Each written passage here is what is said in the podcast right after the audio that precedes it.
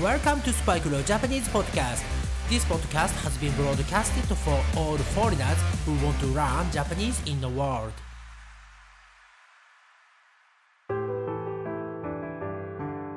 世界中の皆さん、こんにちは、こんばんは、おはようございます。そして、おかえりなさい。スパイクレオジャパニーズポッドキャストへようこそ。今回のスパイクレオジャパニーズポッドキャストのゲストは、イーロン・マスクさん、ジョー・バイデンさん、アブリル・ラビーンさん、マドンナさん、リシ・スナックさん、そしてドナルド・トランプさんです。はい、えすぐに嘘とわかりますね。はい、実を言うと今日ね、このエピソードを録音しているのは4月の1日です。はい。えただ、このね、エピソードがアップされるのは、だいぶ後になってしまうと思うので、最初にね、このイントロを聞いた方は、スパイクレオ、ちょっと頭がおかしくなったんじゃないの？と思われた方もいるかもしれません。はい、今日はですね、皆さんご存知の通り、4月の1日、エイプリルフールです。はい。そのまま translate すると、4月バカ。ね。なんかね、ちょっとやばい響きですよね。はい。えー、まあ、あの、皆さんの国でも、このエイプリールフール、結構ポピュラーだとは思いますが、まあ、嘘を言ってもいい日として、日本では知られていますが、やはり、モラルというかですね、言ってもいい嘘とね、言っててはいけない嘘というのがありますよね。はい。まあ今日私がね、初めに言った今日のゲストの話、あれくらいでしたら皆さんも何冗談言ってんだよってね、Are you kidding me? とかね、そんな感じで軽く返せますが、本当に人がね、傷ついてしまう嘘とか、ね、悲しくなるような嘘は4月1日、エイプリルフールでもつかない方がいいですよね。そして、えー、もうね、4月1日始まりましたね。はい。えー、まあ日本では1月の1日がお正月で、そこからが1年のね、始まりとなっていますが、えー、まあ学校とかね、会社、はい、そういう場所では4月が始まりの月なんですよね。学生、スチューデントは3月にグラジュレート、ね、卒業をして4月から新しい学校に行ったりします。そして就職された方は4月から初めてのね、職場に行ったりするんですよね。皆さん、今月、いろいろいい予定はありますか？はい。皆さんがね、学校を無事卒業できていて、または就職も決まっていてね、素敵な4月を迎えられていると信じて、このレッスンをスタートしていきたいと思います。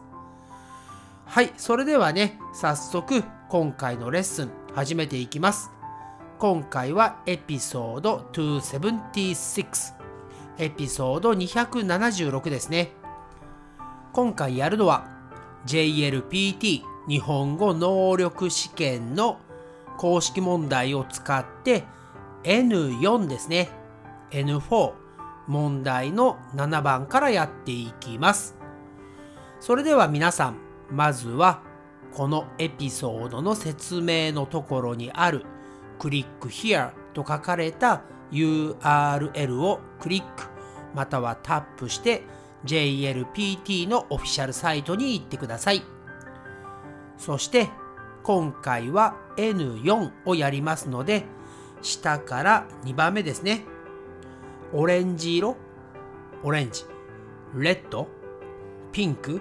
はい、えー、ちょっとわかりにくい色ですが N4 と書いてあるバーをクリックまたはタップをしてそして出てきた問題例の一番下にある次へと書いてあるところをまたまたクリック、タップをして問題の7番クエスチョン7まで言ってください。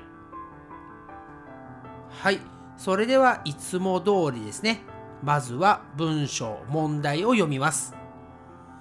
ブルースターに入るものはどれですか ?1、2、3、4から一番いいものを一つ選んでください。はい。今回もですね、下の4つ。1番、上手。2番、ギターも。3番、弾けるし。4番、歌も。はい。この4つの言葉を並び替えて一つの文章を作ります。そして二つ目のね、ブランクにある青い星、ブルースターの部分に入るものを一つ選びます。そんな問題ですね。えー、実はですね、これは N2、N3 のレッスンでも同じような問題をもうやっています。はい。えー、N2、N3 の問題ね、少し難しいかもしれませんが絶対に参考になるのでこのレッスンをね聞き終わったら一度確認チェックだけしてみてください。はいそのレッスンの中でこういう文章を組み立てる作る問題のヒントを教えています。今回も同じヒントになりますがヒントは。こういう問題は一番初めのブランクまたは一番最後のブランクそこから作っていくと分かりやすいです。はい、えー、それではですね早速やっていきたいと思います。今回はですね山田さんはの後に何が入るか。そして一番最後のですの前に何が入るのか何番が入るのかそれを一番初めに考えましょう。一番最後の「です」これが分かりやすいです。はい。例えば1番を入れてみます。上手です。いいですよね。2番ギターもです。文章の終わりとしてはちょっとおかしいですよね。3番、弾けるしです。はい、これはね、もう文章にはなりません。間違いです。そして4番、歌もです。はい、これは2番のギターもですと同じで、ちょっとね、文章がおかしいです。ですから、一番最後のブランクに入るものは1番上手です。になります。play well という意味ですね。はいヒントはここまでにまずはねしておきますので皆さん一度チャレンジしてください。今ねヒントでお伝えしましたが一番最後のブランクに入るのは1番の上手という言葉が入ります。それでは文章を組み立てて、そして2番目のブランク、青い星、ブルースターがある場所に入る番号をクリック、またはタップしてみてください。はい、正解できましたか？今回の答えは3番です。弾けるしという言葉が答えになります。それではなぜこの3番の弾けるしという言葉が2つ目の青い星がある部分に入ったのかを説明していきます。まずはですね、4番目のブランクに入る言葉はもうヒントでやっていますよね。1番の上手という言葉が入ります。そして一番初めのブランクに入る言葉山田さんはの次ですね。この後にギターもか歌もが入ります play the guitar または singing ですねはいしかし皆さん歌は歌いますよね。ギターは弾くと言います。ギターを弾くと言いますね。はい。ギターをプレイすることをギターを弾くと言いますのでギターも弾けるしこの2番と3番が一つの塊ブロックになります。そうしますと山田さんはの後に入るのはギターも弾けるしが入ります。そしてプラス歌もうまいんですよね。はい。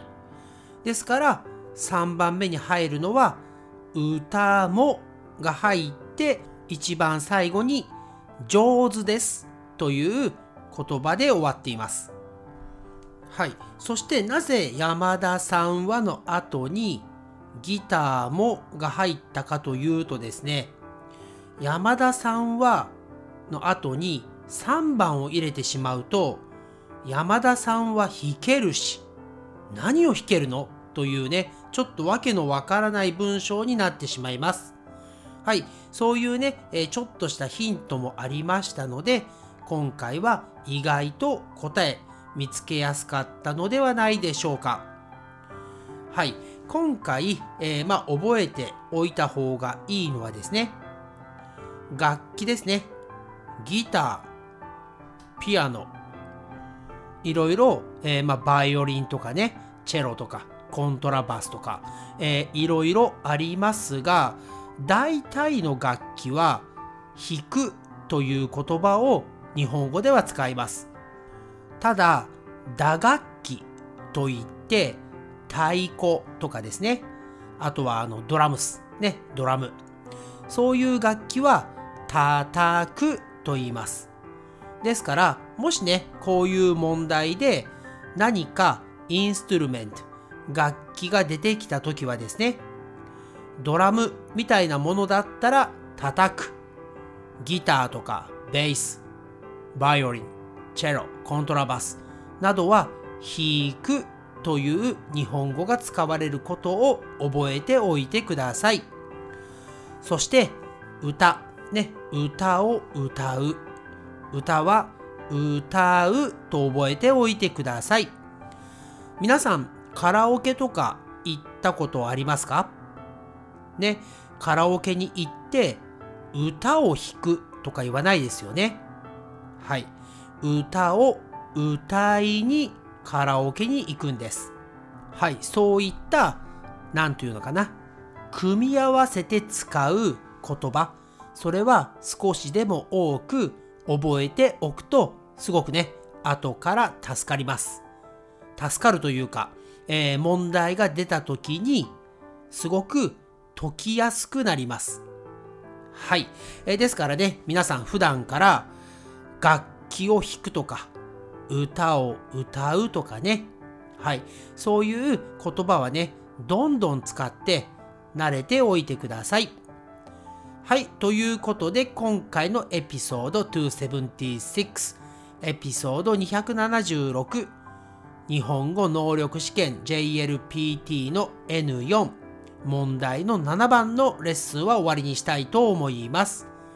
皆さん、チャンネル登録、サブスクライブとレビューも書ける人はよろしくお願いします。そしていつも言っていますが、もし日本語の質問、ね、えー、JLPT の質問ありましたら、気軽に Twitter の方にダイレクトメール、メッセージ送ってください。If you have any questions about Japanese, please feel free to send me a message on Twitter after you follow my Twitter account. はい、それではまた次のエピソードでお会いしましょう。皆さん素敵な4月にしてください。